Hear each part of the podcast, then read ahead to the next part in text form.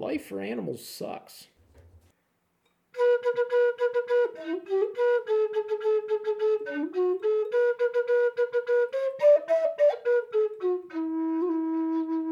I'm gonna have to do the thing like Merlin Mann does and have flashcards, three by five cards. Dude, that's why I got a notebook. This is my brain. This is my brain. So, um, with regards to any self-defense system, meaning a more in a, in a more holistic sense, not just like a self-defense system, like say, oh, I study this particular martial art, or um, you know, I I do pistol shooting, or you know, I got a taser or some mace on me. Self-defense system, meaning your plan to survive. Um, Yeah, kind of a holistic view at what it is you have to do in order to come out of a situation. Yeah. So I'd put like part of your self defense system, you know, being like pay your friggin' electric bill so, you know, you can have lights that light up your yard, you know, mm-hmm. like it's Christmas. So your security cameras pick up anyone on your property when they shouldn't be. Make sure your car is gassed. So if Make sure you know where the keys are. yeah, exactly. I have a really hard time with people excusing their negligence or absent mindedness. Like, write it down. Mhm. Write it down. I got smartphones. Set a, I mean, for God's sake, my um, flip phone has the ability to, you know, set a reminder, have an, uh, an alarm for something, you know. Mhm. And a lot of people will probably have something along the lines of a smartwatch, like an Apple Watch or something, that they can do that and have it on their wrist at all times. Yeah. But your system needs to be built around your circumstances. You know, obviously everyone's circumstances are different. People have limited means, you know, people have different schedules. So your system has to be built around your circumstances. I know that when I first got into self defense, combatives, martial arts, security stuff, um, I tended to get a little too focused on the brands that were presented to me. So I was like, Gearhead stuff. yeah, and, and and not just brand as like a line of products, but a brand meaning like a prepackaged system. So like taekwondo. There were I remember in my early martial arts like explorations, I, I was trying to find the best martial arts Mhm. and uh, say compare taekwondo to jiu-jitsu or to boxing to kickboxing or to various forms of wrestling my god there's so many different martial arts out there but Yeah. And I mean, I comparing them sounds like an impossible task. yes You would have to know the whole system really inside and out in order to make a proper comparison, as far as I know. but i would i would find myself limiting myself i would have a problem like what happens if someone attacks me at, at a urinal mm-hmm. Practical issue. And then I'd look at, say, Taekwondo, and there were no particular techniques dealing with someone attacking you. No urinal form. Yeah. Yeah. Yeah. And I would limit myself. I'd say, oh, well, that's not Taekwondo. That's not Taekwondo. Why defend yourself at a urinal if it's not Part In of the my for- system. exactly if it's if Yeah. it's not in this if it's not accounted for in the system then why be worried about it Yeah. And it sounds stupid, but you know, people do it all the time. They say, "Well, oh, I I'm a Mac person or I'm an Apple person." They put themselves in a box. Um, you understand this is already a tech podcast you just mentioned apple so this is a tech podcast Oh, now God. i'm gonna have to put that in the tags I guess the more hashtags, the better. Yeah i mean well you know it, not that we couldn't talk about tech. There's definitely some interesting discussions to be had about tech. Maybe not necessarily the way that a lot of other tech podcasts are doing it. Like i know a specific one and for the sake of it i'm not going to name it that is specifically an ipad efficiency podcast oh There is how to make your workflow work the best for iPads. And that's any workflow, any kind of production, especially podcasts, stuff like that. But any kind of online productivity and how you can specialize that for a pod or for a for an iPad. But that's not really the kind of tech we would get into if we were going to get into tech. Gotcha. I mean, I would imagine that's not really a field that you're terribly Mm, interested in. No, no, no. But yeah, anyway, um, limiting yourself. So when it comes to say self-defense with a firearm, I see so many people, and there have been so many new gun owners. Um, the last several years of Trump's administration, since COVID, you know, was a thing, so many new gun owners, and I see all these people coming to the range and putzing around, you know, the gun community, asking all these really dumb questions, and just you can tell they're they're limited in their understanding. They're thinking brand. They're thinking consumer. Dumb questions like what? Like they come in obviously not interested in sporting firearms because mm-hmm. they go straight to the tactical stuff Yeah. you know the stuff they use in their video games or they see on TV and they're like so you guys got any ARs when like it's mm-hmm. an open display and anyone with a modicum of understanding they watch the news And eyesight. yeah would be able to see if they had any ARs it's just do you have any ARs and do you have any Glocks and maybe they might not say Glock they'll say like 9 mil hmm. so at least now we're talking a, a caliber which is a little better but Well, and you do have this kind of colloquial nine, like Yeah. calling it a nine or something. Yeah. And, and then I see a lot of folks who are already kind of initiates in the gun community Mhm. doing a disservice to new gun owners or prospective gun owners. And uh, they kind of just go with the question. They answer the question. They don't try to sit back and say, hey, maybe you should look at this differently. Mm, Let's talk about your perspective. Yeah. The perspective that you're coming to this situation with. Yeah. And how that might be improved. Yeah, because you know, instead of saying, "Hey, well, we have uh, this AR, that AR," maybe you should be asking the person. You should be asking the person, "Do you need an AR?" Mm. And I, I can hear What is the, your situation? yeah. Do you live in an apartment? Do you live in a condo? Because ARs definitely shouldn't be in your arsenal. At least your self-defense arsenal. You're, you're. I'm grabbing this gun to defend myself. Yeah, because an AR round, that 5.56 round, is going through The entire all of, building. yeah, all of the walls in that building. It's killing everyone in the way. like there you like to make this joke or uh, people like to make this joke about you know something like a 50 caliber or a or a 44 or something like that you know it's going to go through this guy and it's going to go through the guy behind him it's going to go through him Yeah. and it's going to hit the guy in the back and he's going to be discouraged or whatever Yeah.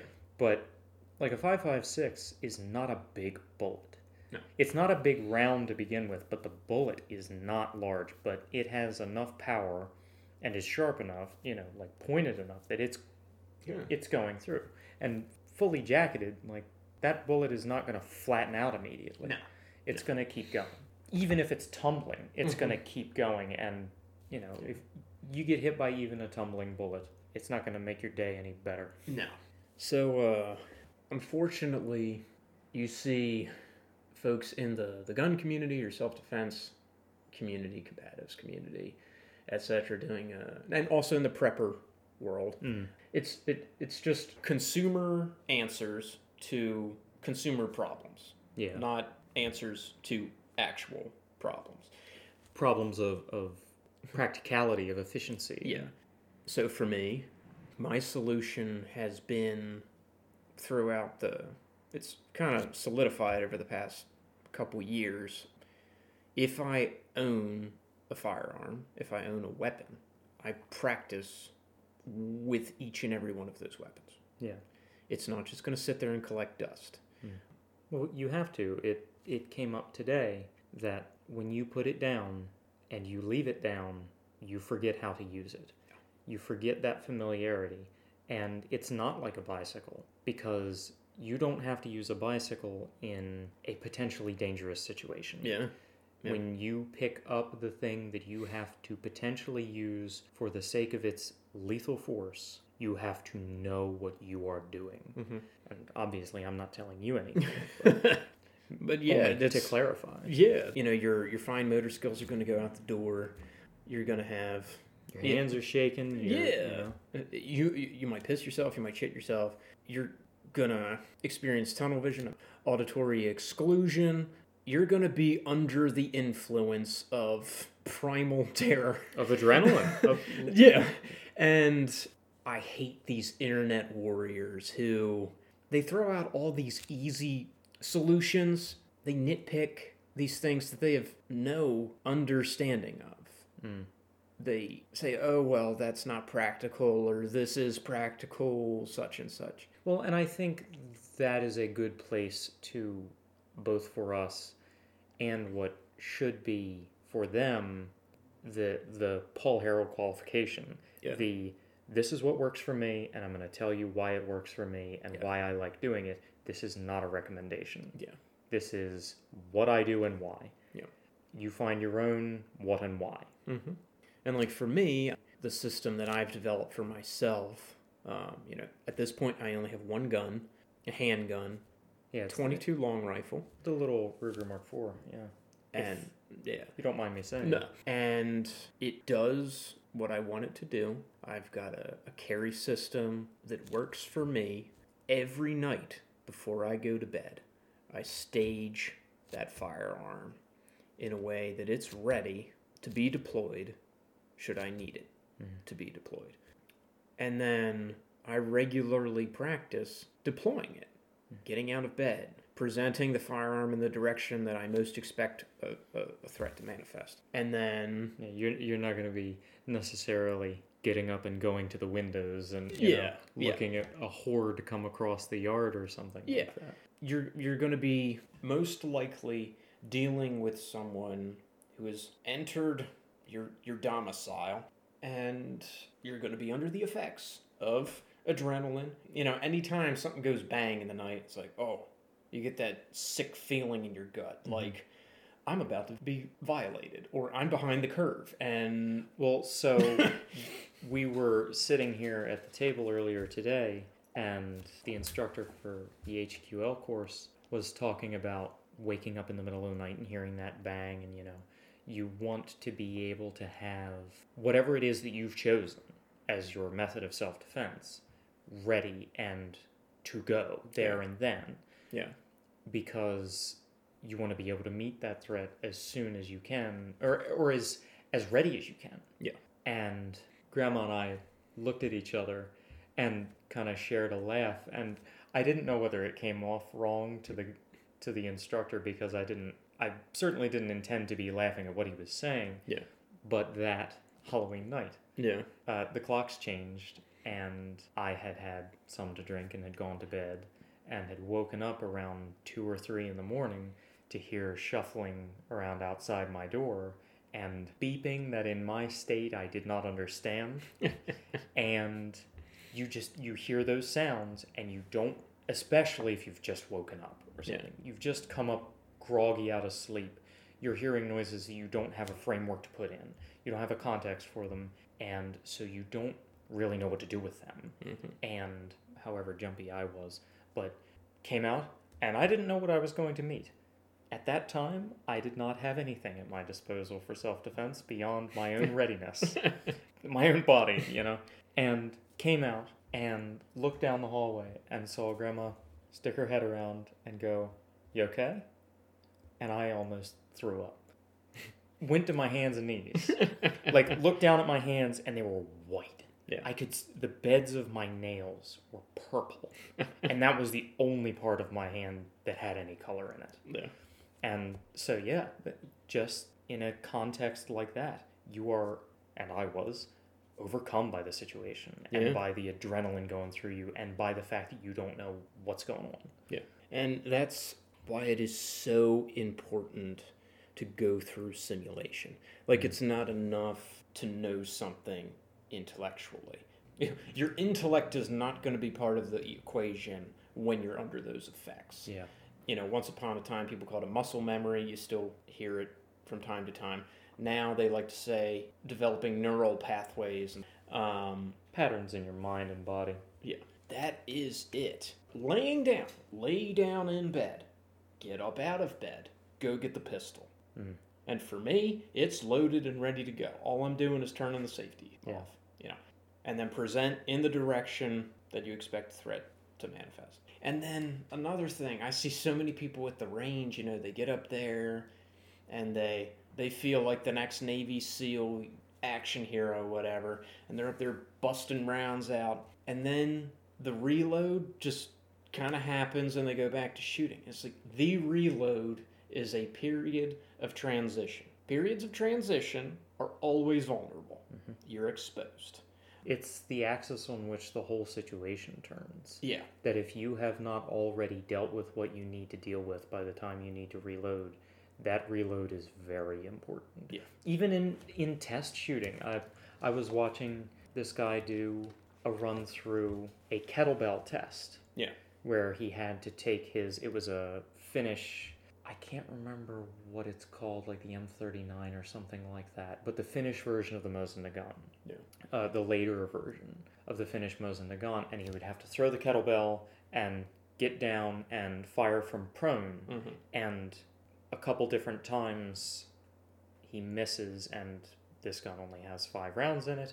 Yeah. And, and working the stripper clips Mhm. in the cold Yeah. with frozen hands, like that killed his time. Yep. Absolutely killed his time. Yep. Sure, his his missings were the cause of that. Yeah. But the reload times really stuck it to him. Even Mhm. in just test environment like that, you're ne- you're never going to run across a situation in real life where practically you have to throw a kettlebell, Sure. lug a bolt action over, get down on the ground, fire it. Yeah.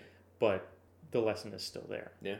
And going back to, you know, the fixation on a particular tool or brand rather than looking at your situation and, you know, custom making a, a solution to, to deal with that problem. Mm-hmm. You know, you'll see a lot of these gun guys do drawing their firearm from all sorts of funky positions, which is good.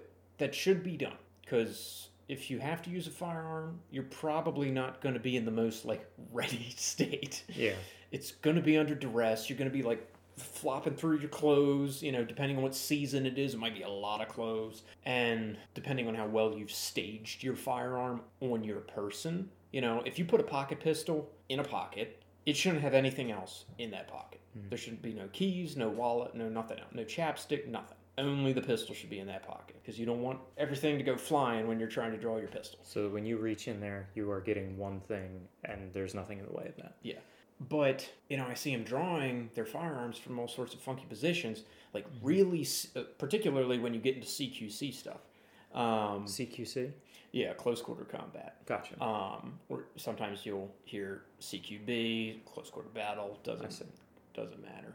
There's some good stuff being taught, like, you know, you raise your non firing hand and kind of push the person away while you're drawing your firearm, and that non firing hand is creating space in order for you to deploy your firearm. But at that point, it would probably be better to deal with that person because they're so dang close. Deal with them entirely empty handed. Because then you have two hands on the person hmm. dealing with the threat. Create space using both hands, push them away, and then use both hands to get to your firearm. Or run.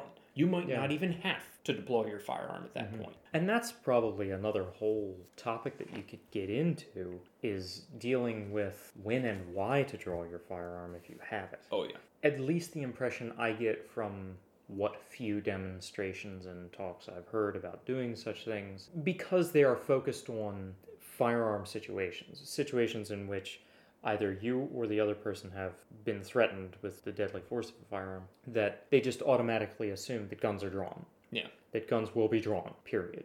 That's like the foundation of what we're going to go on from here. How do you draw it? What do you do when you draw it?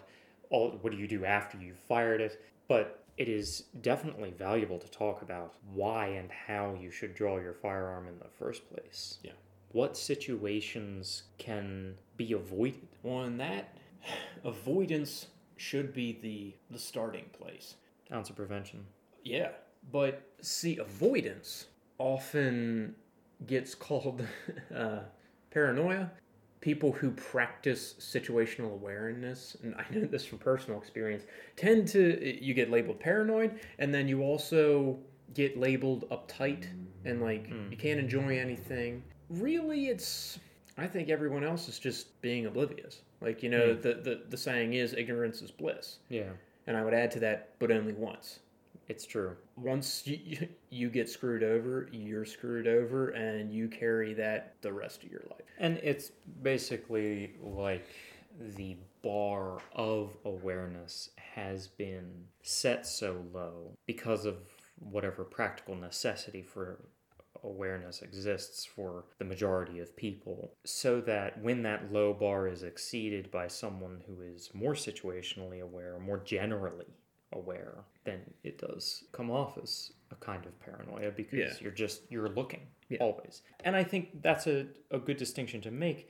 that the difference between paranoia and situational awareness is that situational awareness is just keeping your eyes open for what might happen. Yeah. Whereas paranoia is assuming something will happen or assuming something that is is there that you don't know about Yeah. or that that you need to deal with that's somehow secret. Whereas the situational awareness is like I'm sitting here prepared and if something does happen, we're good. Yeah. Or at least I know about it. It's not catching me with my pants down. Precisely.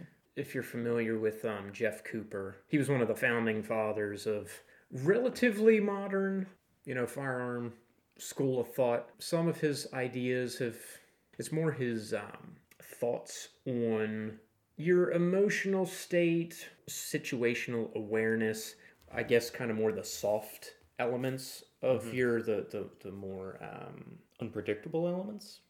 not so much that, just think like uh, software, really. It's how you think, your perspective, those sorts of things have stayed. Uh, they've kind of made their way into to modern gunfighting, if you'll call it that. Whereas some of his like hands-on shooting techniques have kind of fallen out of style.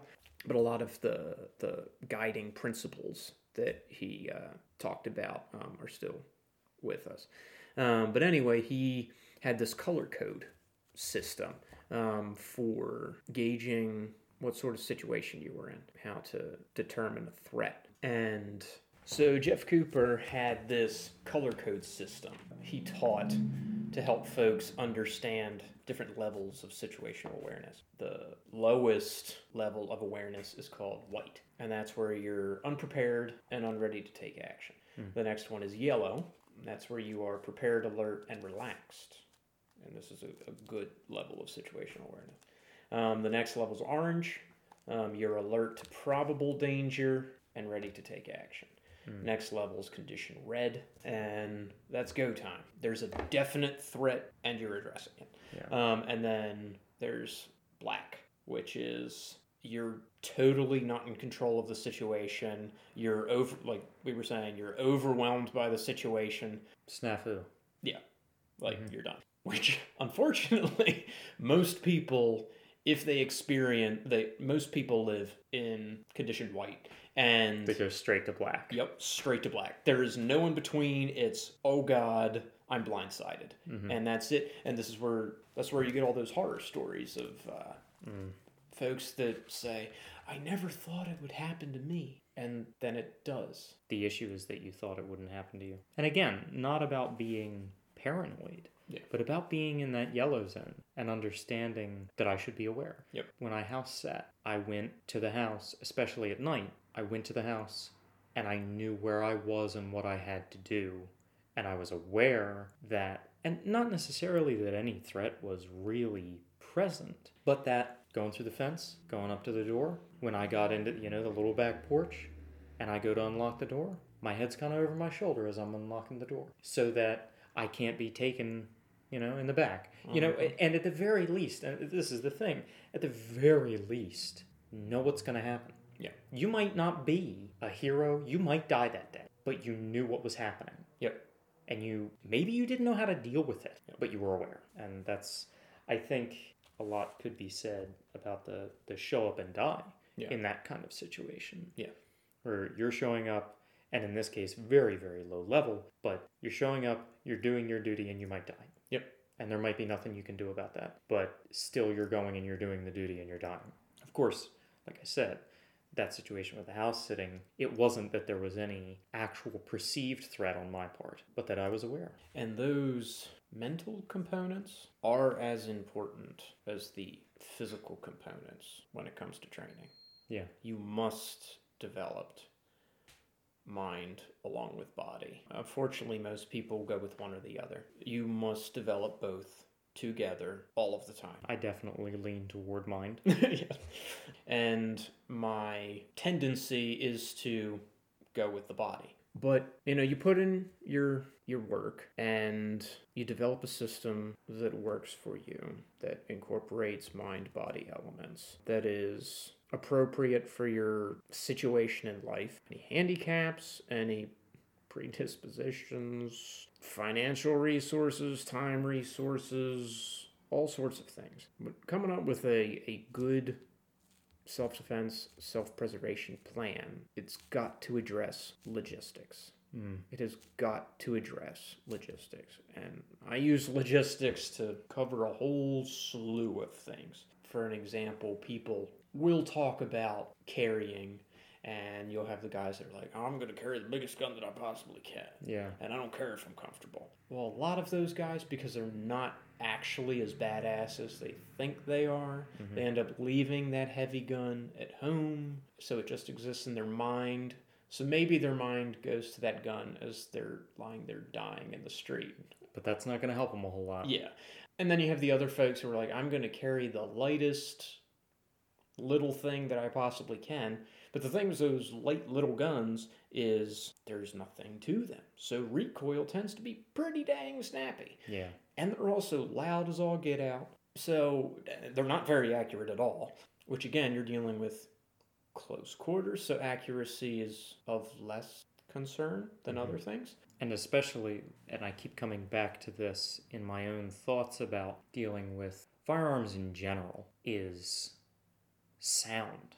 Yeah. Like you're in that close quarters combat and you are already tunnel visioned and maybe your hearing's going out because of, you know, the adrenaline or something. Your blood's pumping in your ears, you know, and you can you can hear it but almost nothing else. Yeah. You fire a nine millimeter tiny little thing Yeah.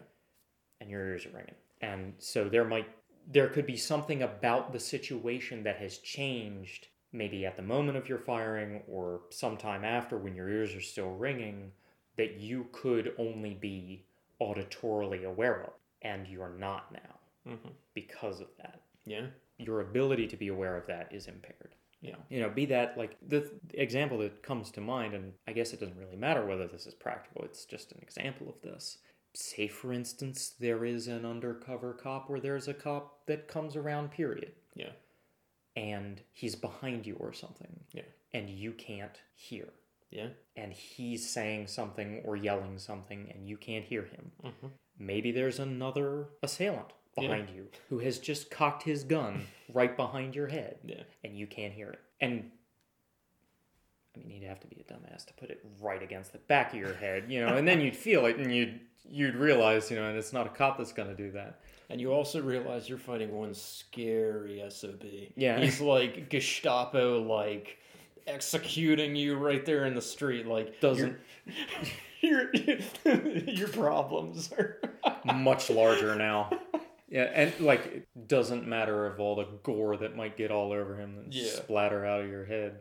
Man, or you know, there's any number of things that could change that could only come to you auditorily in that situation. Yeah. And so I've I've tried to be very aware of my hearing, especially and I'm becoming more aware of it now because of various situations in which something's being said or or played at a distance and more often than not I have to get closer or turn it up or something like that. Like watching a movie in the evening. Yeah. Most of the time, I have to have it turned up Yep. a little bit because otherwise, for some and I am sure this has to do with the fact that I have listened to loud music for a very long Oh, yeah. time at Oh, this yeah. point. I mean, there have been full-on metal concerts I've gone to without hearing protection, Yeah.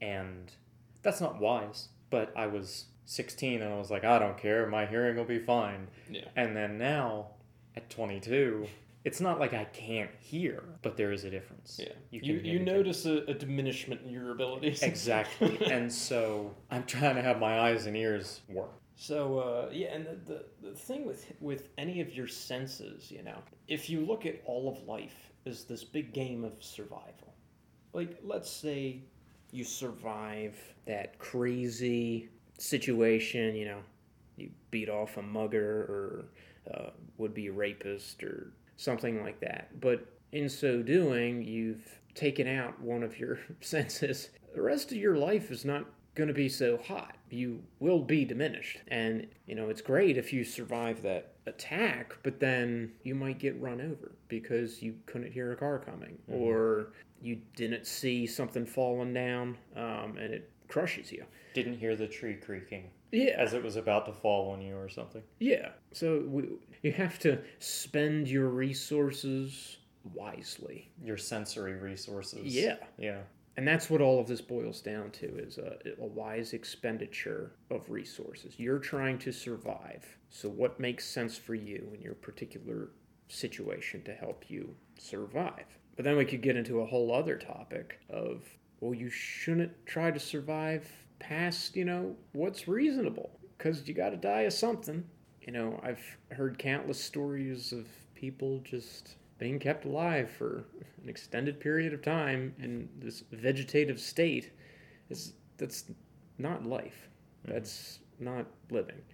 Um, And usually those people, well, I think it is reasonable to say that no one would like to live in a vegetative state. yeah, And it's also not unreasonable to say that someone may go into a vegetative state for one reason or another and be able to come out of it, Yeah. capable of recovering. But many times, and the, the same is true with death, period, it is the people who are around that person that have the trouble, Yeah. that have the issue. More often than not, the people who are around the person who is in a vegetative state or who has died are the ones who feel the effects of that. Yeah. And it is the the kind of selfishness of compassion, the, the selfishness of familial love that keeps those people from letting go of the Yeah. person. Because the person themselves, if they're in the vegetative state, they don't want to live like that. No. They and at that point they obviously have no capacity to will that we know of, but I'm pretty sure it's not a stretch to say person doesn't want to be vegetative. yeah. And at a certain point, if I were to say to you, would you like to be vegetative for 30 years? Like, no, of course not. I'd say shoot me out of a cannon somewhere. Like, let me go out with a bang. Like, Yeah. If I can't control my fall, make me fall in a grand fashion. But if you were only vegetative for maybe a year and would come back, if there were some hypothetical guarantee that you would come back after a year, you'd be fine. Yeah. But like with, with that and with death, it is the living and and the conscious who are caught up in their own feel about the person and are unable to let that go. And in many cases, that serves as a good thing.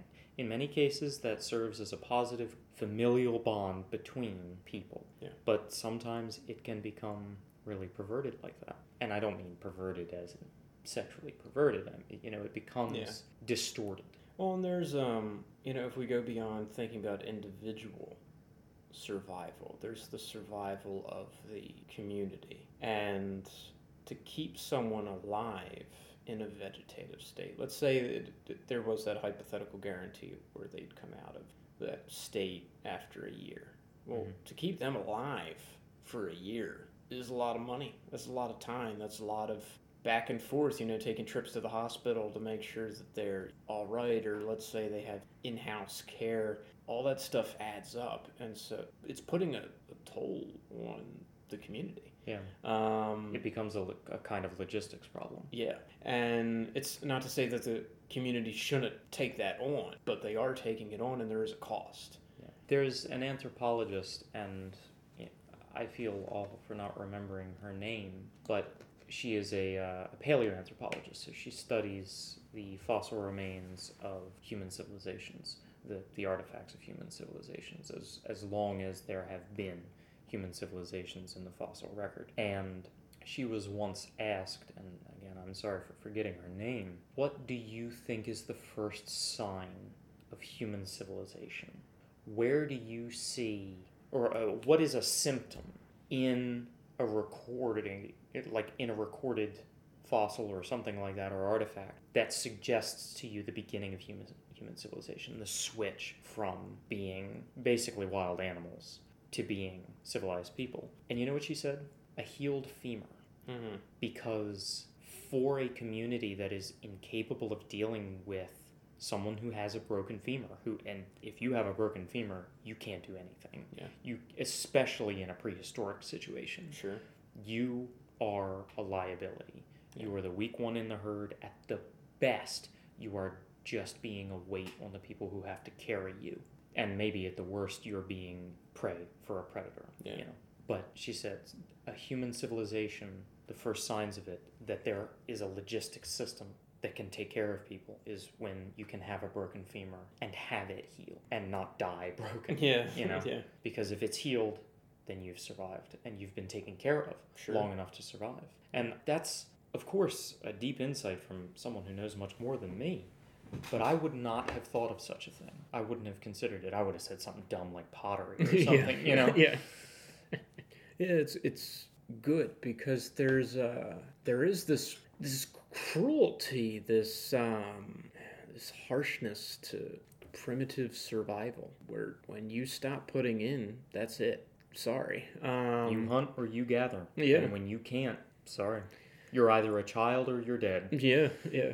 And I think that isn't thought en- enough about. Just like that, that is our natural state. Yeah. That's our natural state. Everything else is this construct.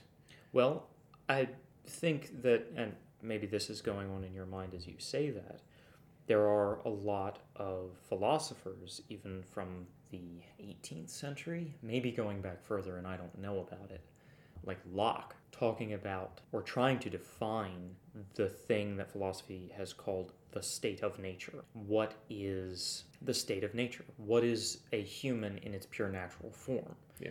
and that if you could define it would allow you to better contextualize those parts of human culture and thought and society that aren't natural and that state of nature is is I can't remember which philosopher said it, but that state of nature is in, is the one in which your life is nasty, brutish, and short. There's this uh, misconception, you know, you see it a, a decent bit. You know, that you got folks running around uh, thinking that our natural state is some blissful, like we're in harmony with the earth and Eden kind of situation. Yeah, and we're all like singing "Kumbaya" and wouldn't it be great if we could just return to that? And I'm like, have, have you watched a Nat Geo documentary? Life for animals sucks. Um, it's way simpler than ours. You can there's things to be envied. Like all they're really concerned about is getting food and mating and sleeping, and that's kind of what they do. But getting any of those things is can be this titanic task. Um, It can be a life or death situation. Yeah. Yeah, I think that is a realm of inquiry that a lot of people do not consider because they are so distant from it. And this kind of touches on a topic that we should do later and do a, a more full discussion about. But the social distancing of being a civilized person in a civilized world. You are distanced from that kind of existence to where maybe you can't even think about it. Like, not just whether it comes naturally to you or instinctively, but you can't actually even put yourself in the shoes or not shoes of a primitive person. Yeah, yeah. or even even a person living in the medieval world. You know a peasant in the medieval world. You are so much more hard pressed to the land and to the caprices of nature around you in a way that is hard for us as 21st century people to imagine. Like the apex of your life would be getting a good crop and, you know, your feudal lord not beating the shit out of you. exactly not having you know bandits or something come in or, or you know god forbid nomadic tribes Yeah. come in and destroy your entire social structure. We don't really have to worry about that. Everybody's like, oh no, terrorism. And you want to talk about terrorism? The Mongols. Like a terrorist who's got a bomb and blows up a city street or something is horrific and terrible. But imagine if thousands of terrorists came riding in on horses with bows that are more powerful than you've ever seen, and they can fire them quicker than you could blink. And they are about to come in and literally destroy your civilization. Like, we're not here to just blow up a square, we're not here to kill a few people and make a statement. Yeah. We're here to destroy your civilization, period. Not undermine it, destroy it. Reduce you to your natural state Yep. of running around looking for berries whilst running away from the predator. Yep. We will come in and we will burn it down and we will be king of the ashes. Yeah. But that's a kind of existential threat that is very, very distant from us. It's distant from me. I cannot imagine that. I can talk about the hypothetical of it, but I can't imagine being in that situation. I can't imagine being the people in China that saw the Mongols coming. I can imagine it very briefly because I'd be one of those people looking at them in bewilderment and terror, and then maybe there would be a split second realization that it's over before it is, in fact, over. Yeah. There is a moment you get. And back then, you didn't even get a last cigarette. yeah, yeah. You don't even get. But no, I I can't imagine living that hard pressed. There is there's no respite from anything. It's you're oppressed and beaten down and and and not to use the word oppressed in the way that it usually comes up nowadays, but you are oppressed by existence, beaten down by the weight of living. So in a way, your death is almost a, a relief. Like I finally get to rest now. Your food is bad. Your work is hard. There is the possibility of regular disease, Yeah. but there is also the possibility, especially in the medieval period, of plague. There is the possibility of invasion. There is the possibility of political turnings that will, and I mean, I guess that has remained the case for many peoples up until this present day. But there's the possibility of a political turning, and you just happen to be swept up in the wave, and you're a casualty, and, and truly hmm. nobody cares. There is not even a place where your name was written down. Yeah. Like somebody might find your bones one day, but that's it. Might find the, the wreckage of your hut. Yeah. They'll do that kind of like five second, oh, that's interesting, and walk away from it. Mm-hmm. Oh, look, this is part of this culture. And then you probably won't even get the boon of being put in a museum, Yeah. You know, because you're just one of the more pieces of the pile of bones that they found in this place.